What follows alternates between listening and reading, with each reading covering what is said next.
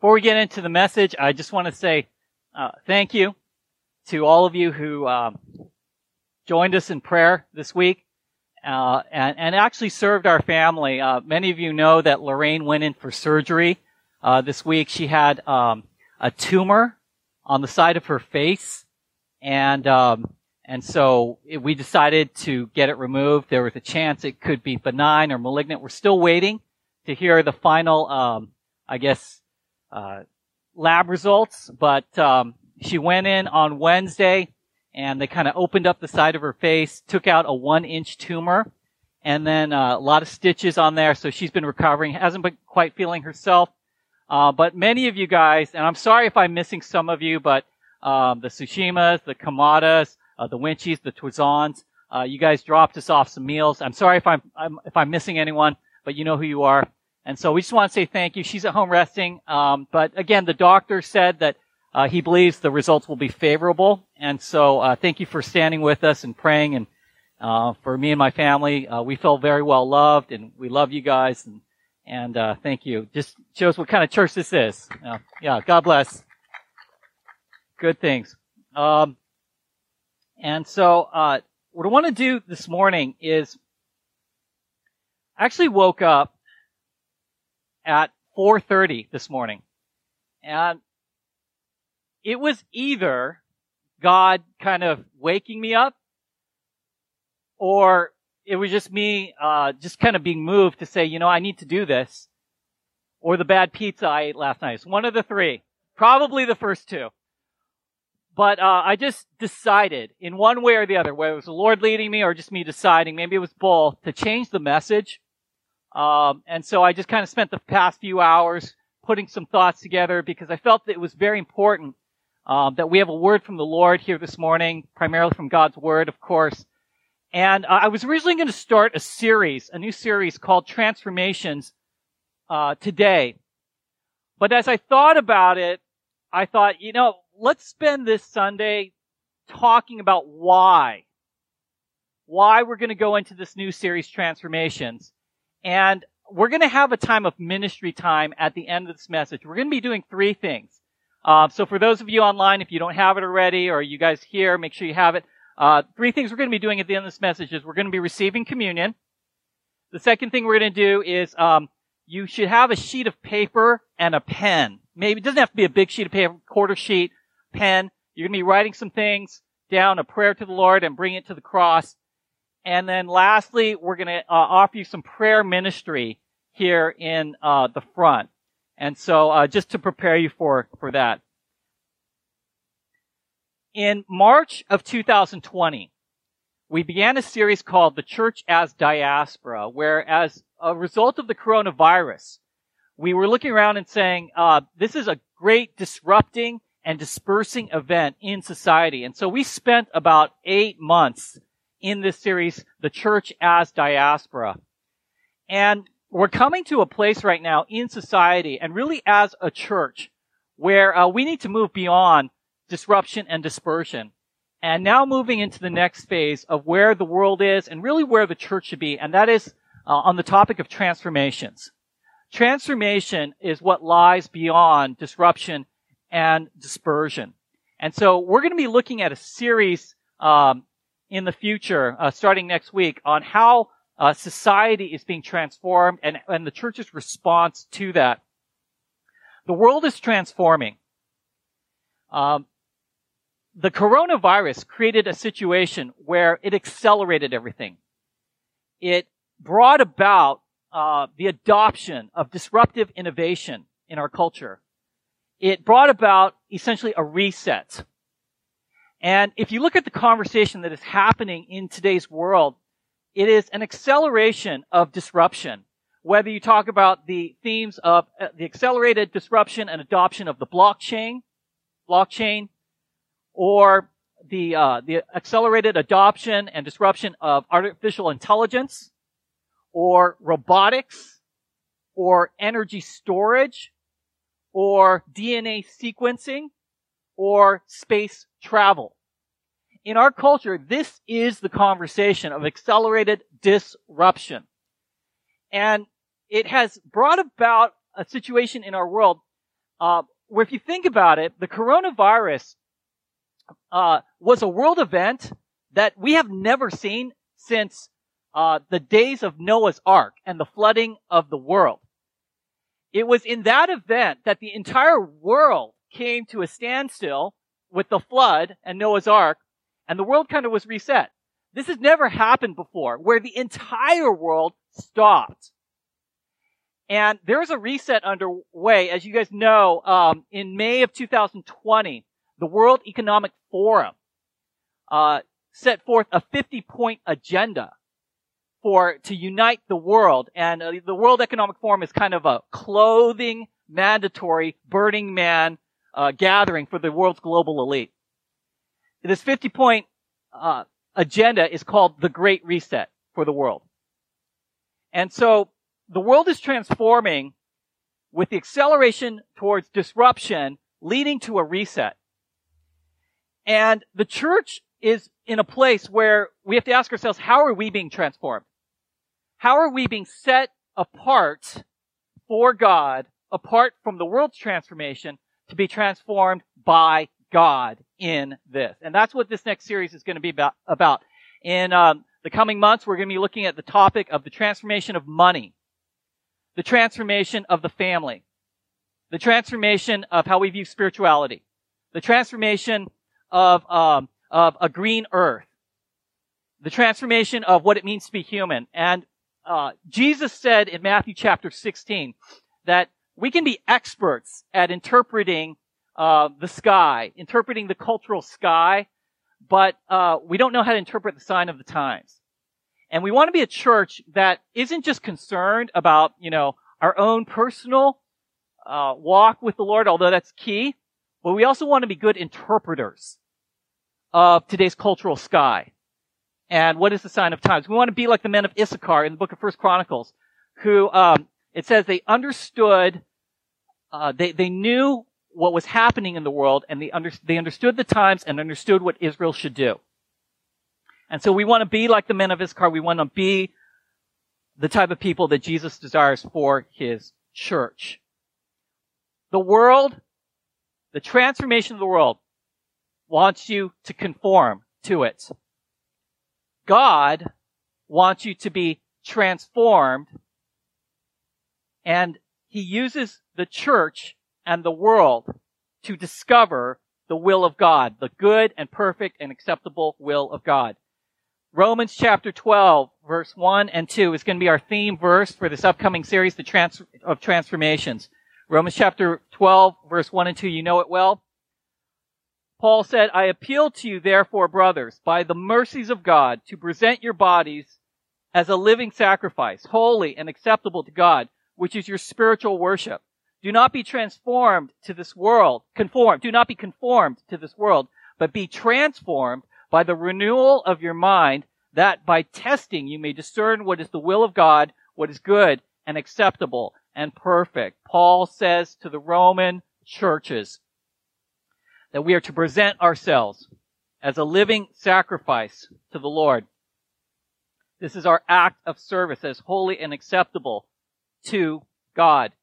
He, Paul says that the world wants to conform you, not just to its fashion or what it cares about, but it wants to take you like a piece of putty dough.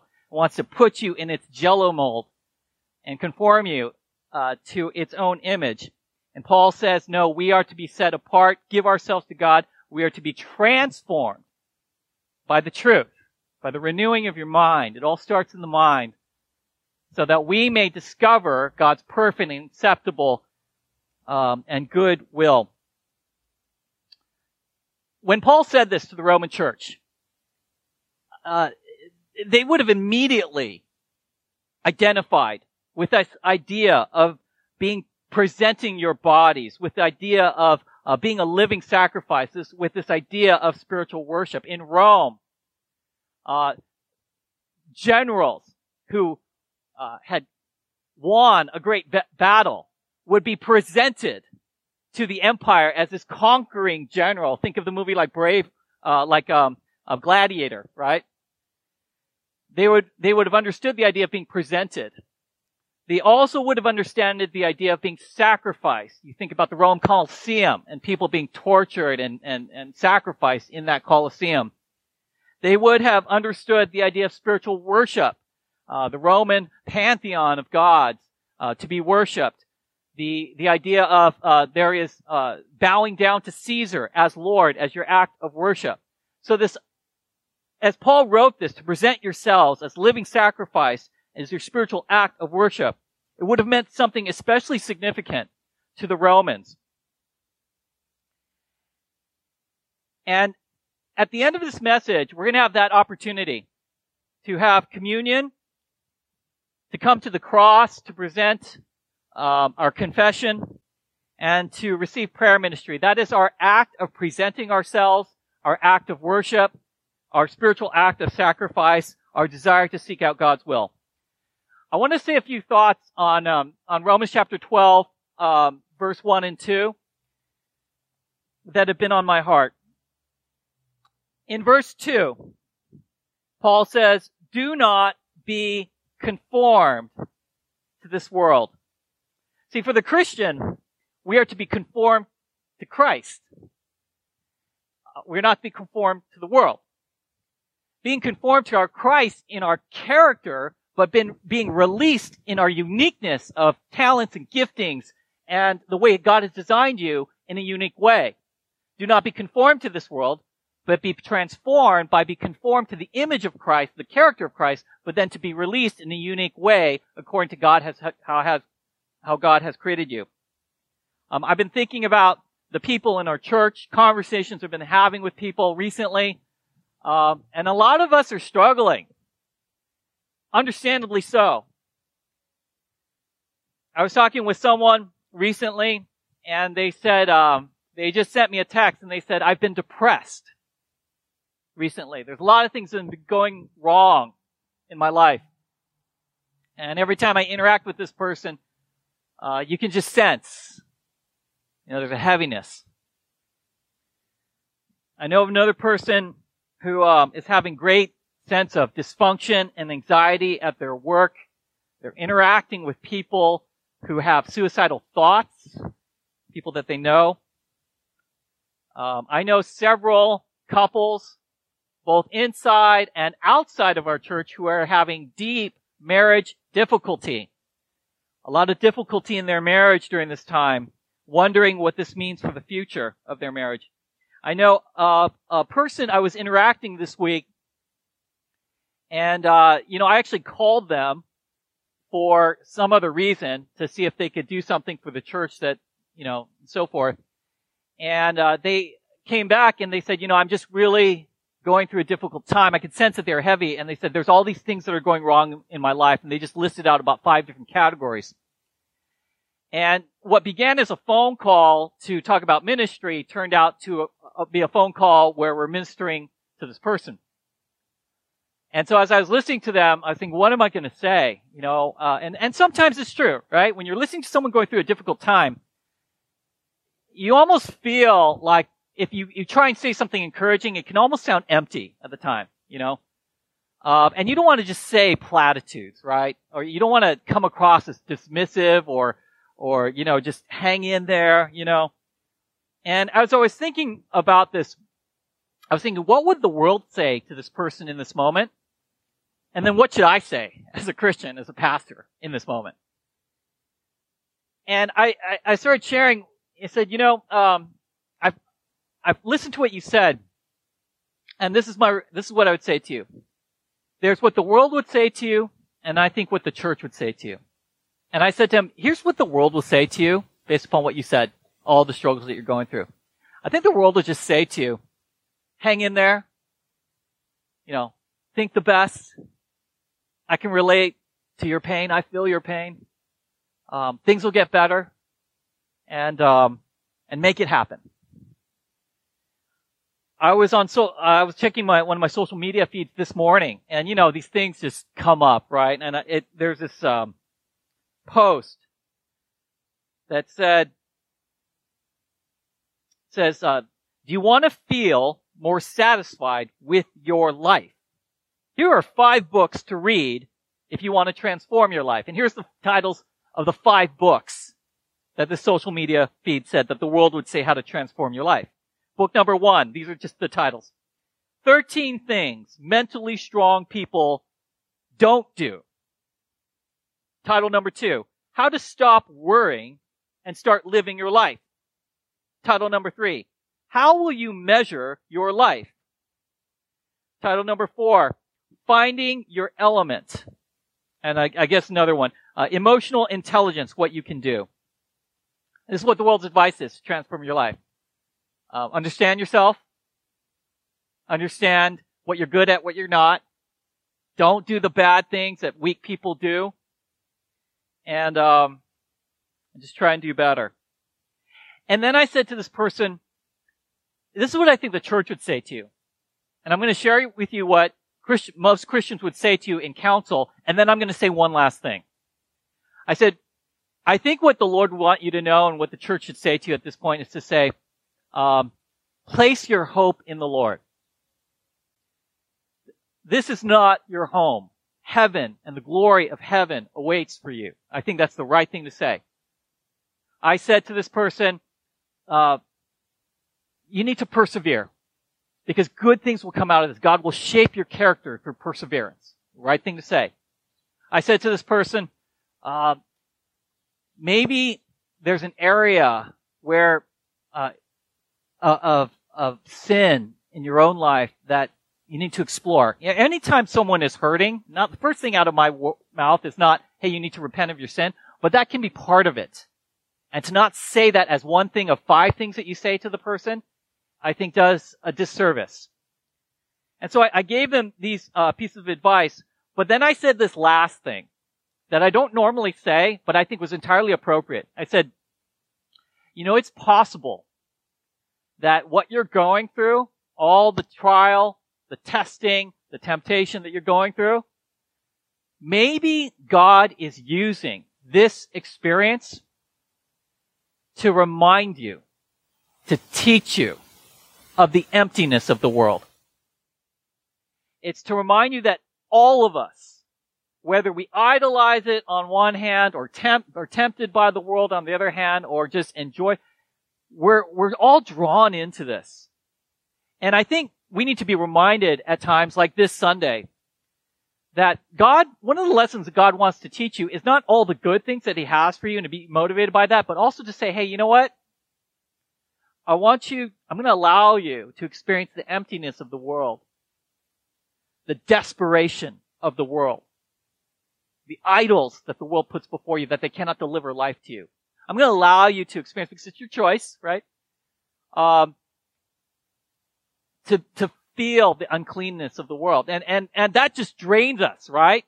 We're in this place of despair, of lifelessness, of hopelessness, and sometimes we just want to come to God and say, God, help me. Help, help me get out of this mess. Where are you, God? And I think that that's entirely legitimate. We do that. I do that. But I think there's this other part of it we often forget. That there is great power. There's great power to be reminded that the desperation and the struggle and the sense of lifelessness that we feel in this artificial situation called the coronavirus and all the, the disconnected relationships, all of the, um, the failings that we have participated uh, in ourselves when we're in our own private moments. That maybe God is trying to say to us, look, this is what conformity to the world looks like. Don't forget this feeling. It's really empty. And it's really good for you to remember that because sometimes the only way you can move towards presenting your body as a living sacrifice, as your spiritual act of worship, the only reason why you want to have your mind renewed by the truth and to not conform to the world and to find the will of God. The only way sometimes to move it to that place is when we see, when we're at the place where we say, I don't think the world does it for me anymore. I need to find God. And that can be um, as much of a motivator that negative motivator as the positive things that God puts in front of us. There's two main ways that the world tries to conform you. The world tries to, to uh, bring, stop the movement of God in your life, and the world tries to bring chaotic movement into your life. It tries to stop the movement of God in your life. It tries to bring chaotic movement, the worldly movement, into your life. And I think as I think about some of these conversations I had with some of these people this week that I just mentioned, that's a result of, of in some way conforming to the world. The world, whether it was their own uh, embrace or the world just beating them down. It tries to stop the movement of God in your life. And we wonder why we're so desperate. We wonder why we're so struggling. It's because the world has you conform to its image has you conform by stopping you. And it's a very dangerous place because when you stop moving with the, Paul said in Galatians chapter 5:25, if we live by the Spirit, let us what? Keep in step with the Spirit. And when you're not in that place of living by the Spirit and keeping step with the Spirit, that's where he talks about earlier on in the previous verses. The works of the flesh start to come out of you. Discord, envy, passions of the flesh, and so forth and so on. When you're moving with the Spirit, the fruit of the Spirit comes out of you. Love, joy, peace, patience, faithfulness, gentleness, self-control, etc. So one of the ways that the world tries to conform you to itself is to try to stop the movement of God in you. Um, a second way that the world tries to conform you is to try to create chaotic movement in your life. Um, you know what? Actually, I left my phone over there. Darcy, can you bring me my phone? Thank you tries to create chaotic movement in your life. And um, get you to move in any different direction but God's direction. There was a, a social media post that I saw this week. And it just got under my skin. You know, someone I know. This person's a professing Christian.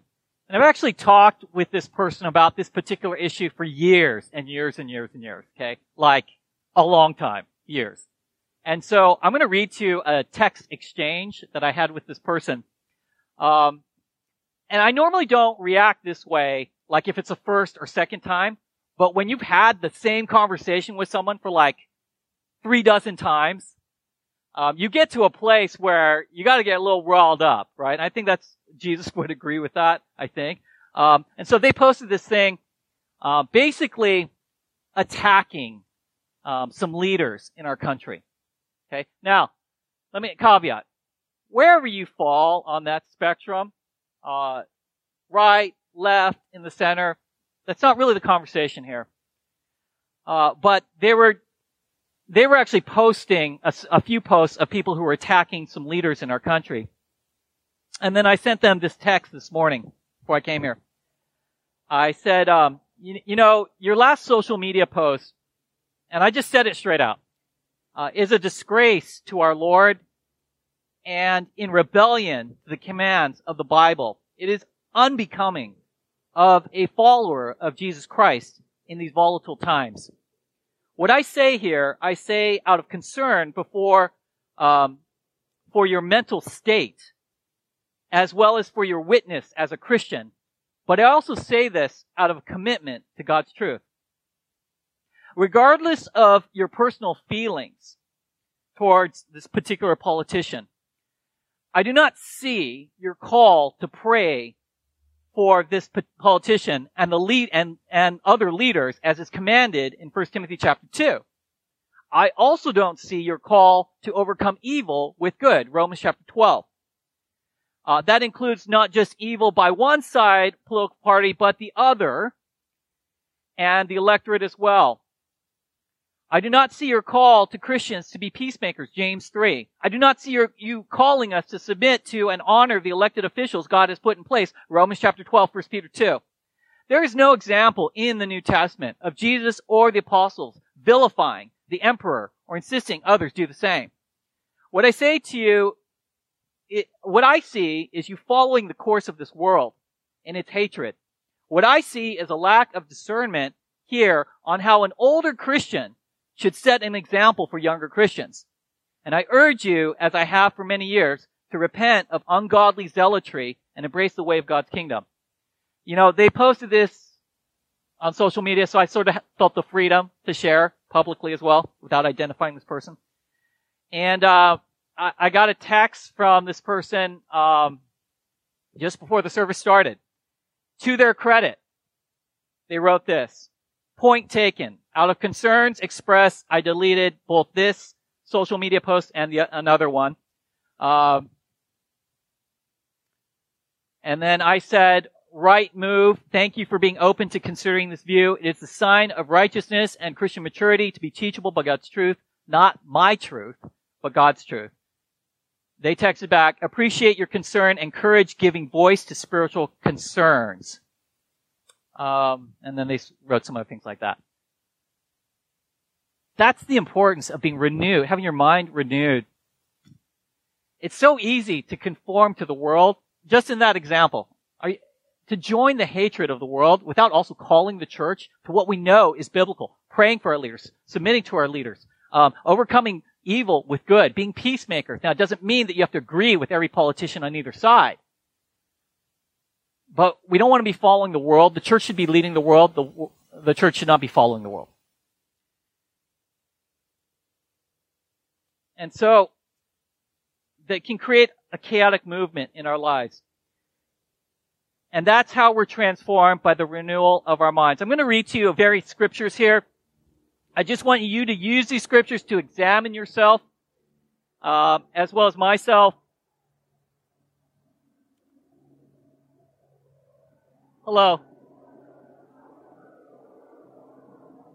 Uh, it looks like an LAPD helicopter.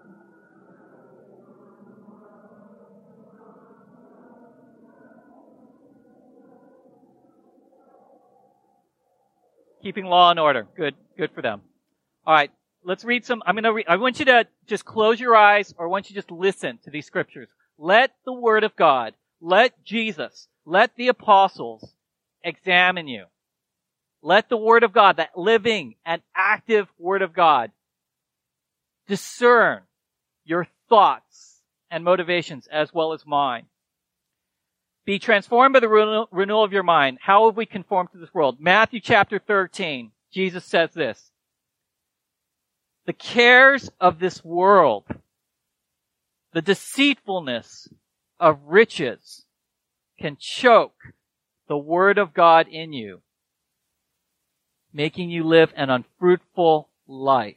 Cares of this world, the deceitfulness of riches, choking the world, word creating an unfruitful life. Matthew chapter 16, Jesus says again, what will it profit a man if he gains the whole world but loses his soul? Are we trying to gain the world in danger of losing our soul? I'll gain the world first. I'll, I'll, I'll figure out my soul second.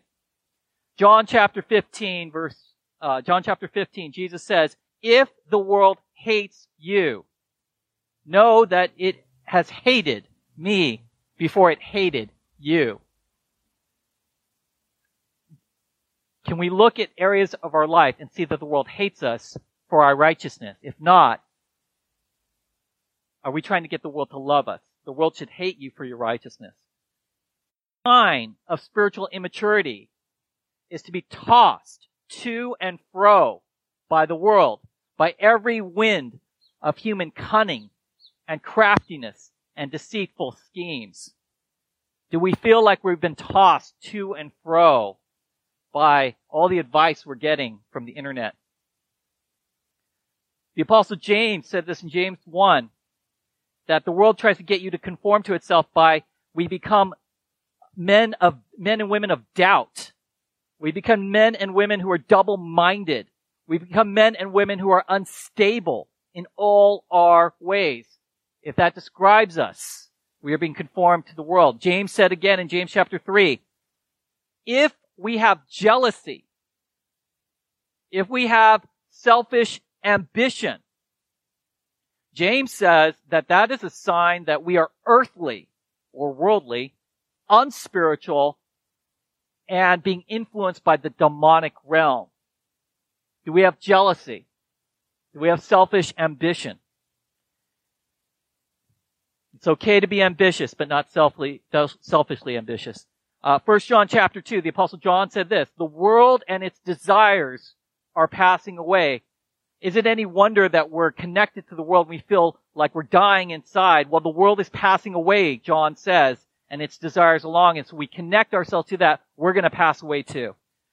First John chapter 4, the apostle John said that false prophets, antichrists, will come into the world. Have we lost sight that what is influencing world, uh, the ideas that the world is putting into our minds of what to pursue, what to idolize, what to care about, what to give ourselves to, is being motivated by the demonic realm, false prophets and antichrist. Okay, you can open up your eyes if you're closing. Let the Word of God ex- examine you. And finally, for this morning, with all of that, as we present ourselves to God, as we say we do not want to be conformed to this world, as we renew our minds with God's truth, the outcome of that is what? We discover God's will. We discover what is good. We discover what is acceptable. We discover what is perfect. Verse 2. Romans chapter 12 verse 2. The will of God becomes something that you want.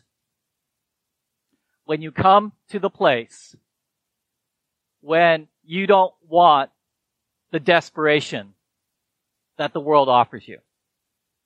You don't want to be beaten down by the world. You don't want the world to continue to steal your joy until you get to the place to where you don't want those things, then you're not ready for the will of God until you get to that place. You're ready for the will of God when you recognize and you choose to believe that God's will is life-giving to you. Do you believe that?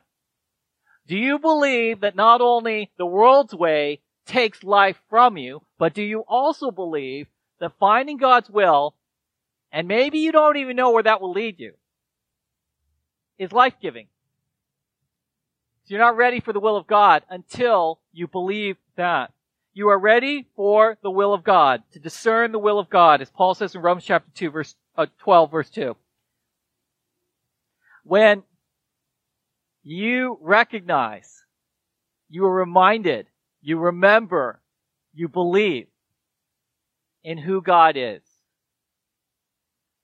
When we choose to believe that God is actually the creator,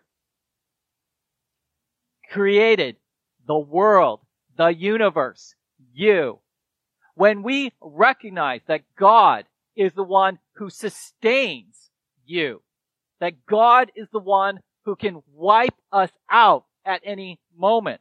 That God is the one who is Savior. And that you need to be saved from yourself. You need to be saved from the world. You need to be saved from Satan. You need to be saved from eternity apart from God until you get to that place. I'm not so sure that you're ready for the will of God. Do you recognize who God is? that He is creator, that He is savior, that He is Lord. Everything you own, everything you are, God has lordship over. Time and space, past, present, your future. It all belongs to Him. We're just passing through space and time. We're just temporary custodians of what God has given to us. And have you submitted that to His Lordship? You're ready for the will of God. Do you recognize, are you ready for God and God's will when you recognize He is judge? Yes, He is judge. He will judge. He's going to judge every single, you know, I interact with a lot of people as a pastor and it's frightening to me. It's frightening when I interact with people who have lost the fear of God. It's not just unbelievers. It can be believers too.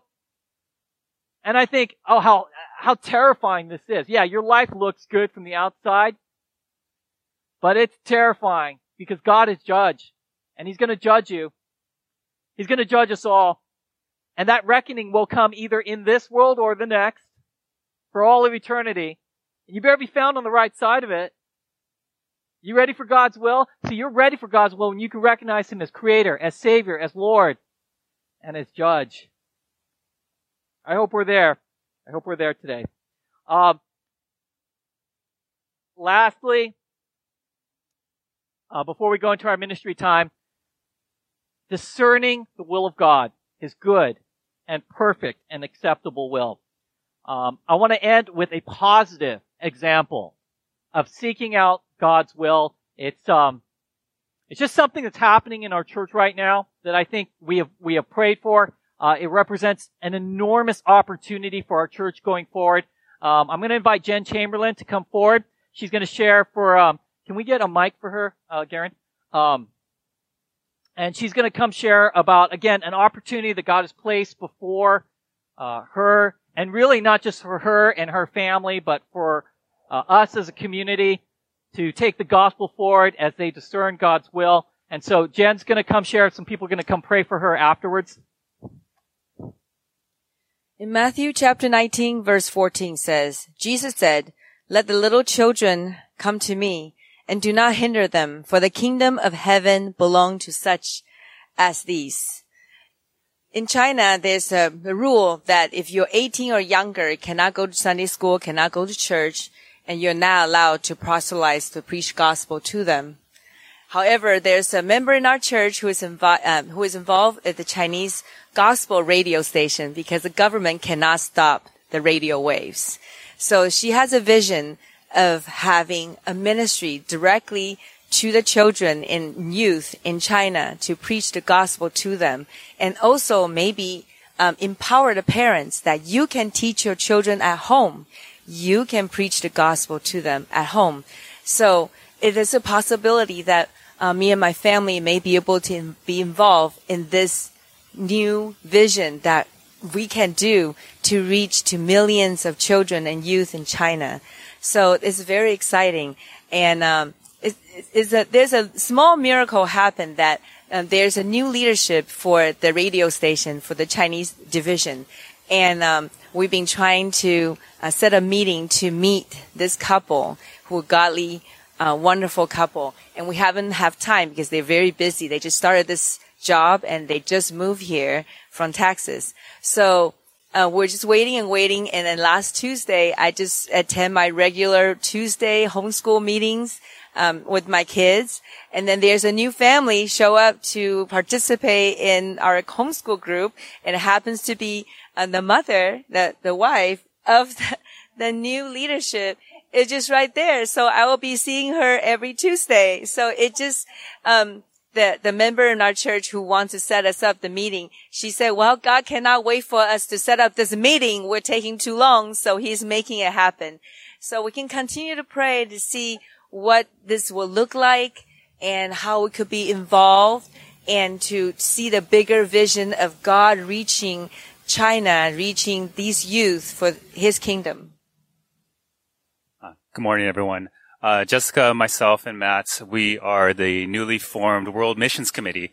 And uh, Pastor Chris asked us to kind of pray for Jen, since this is definitely within the realm of world missions. And just as our church grows and as we come out of the pandemic, uh, we definitely want to be more globally minded. And that's why we have this group together um, with a bunch of other missionaries that we're um, partnering with.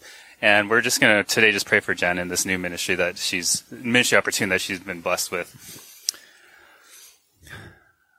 Lord, I just uh, am so blessed um, just by Jen and her presence and just a relationship that personally I've had with her and, and the Chamberlains. And Lord, we know that just through her testimony, you have you have brought her to a place where um, she has so much, so much to share, so much that um, you've done in her life.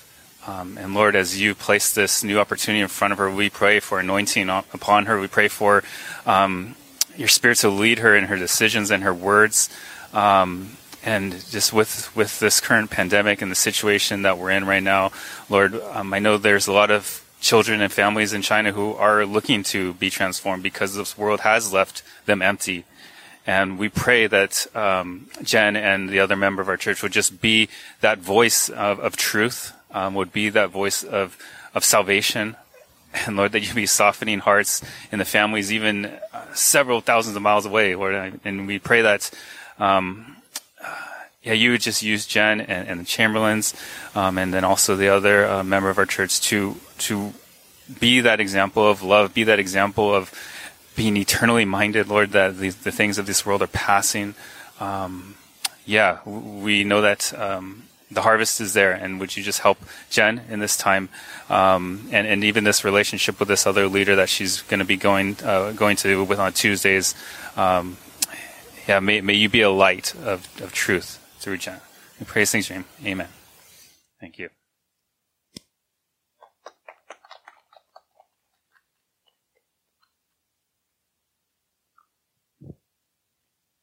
All right, thank you, um, World Missions support team and, and Jen. It's a tremendous opportunity to reach what could be millions of children in China.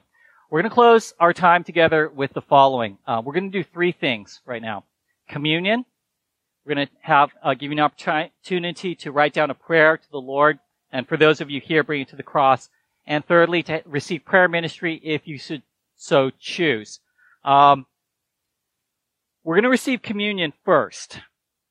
And we're going to present ourselves as an act of worship. And once you get your communion elements in hand, whether you're online or here.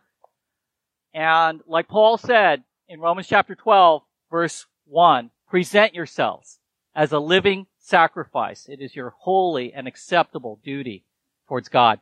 And we do this through communion. As we receive now the bread and the juice signifying the broken body and the shed blood of Christ. We do this in remembrance of his work on the cross and his subsequent resurrection, representing for us forgiveness, representing for us cleansing. Do you have to be forgiven of something? Do you have to be cleansed of something this morning? I know I do. And representing him coming to new life, for making this a reality. I want you to come to this time of communion and say, Lord, um, I remember my need, my desperate need for your crucifixion. I have died with you. It is now you that I live with.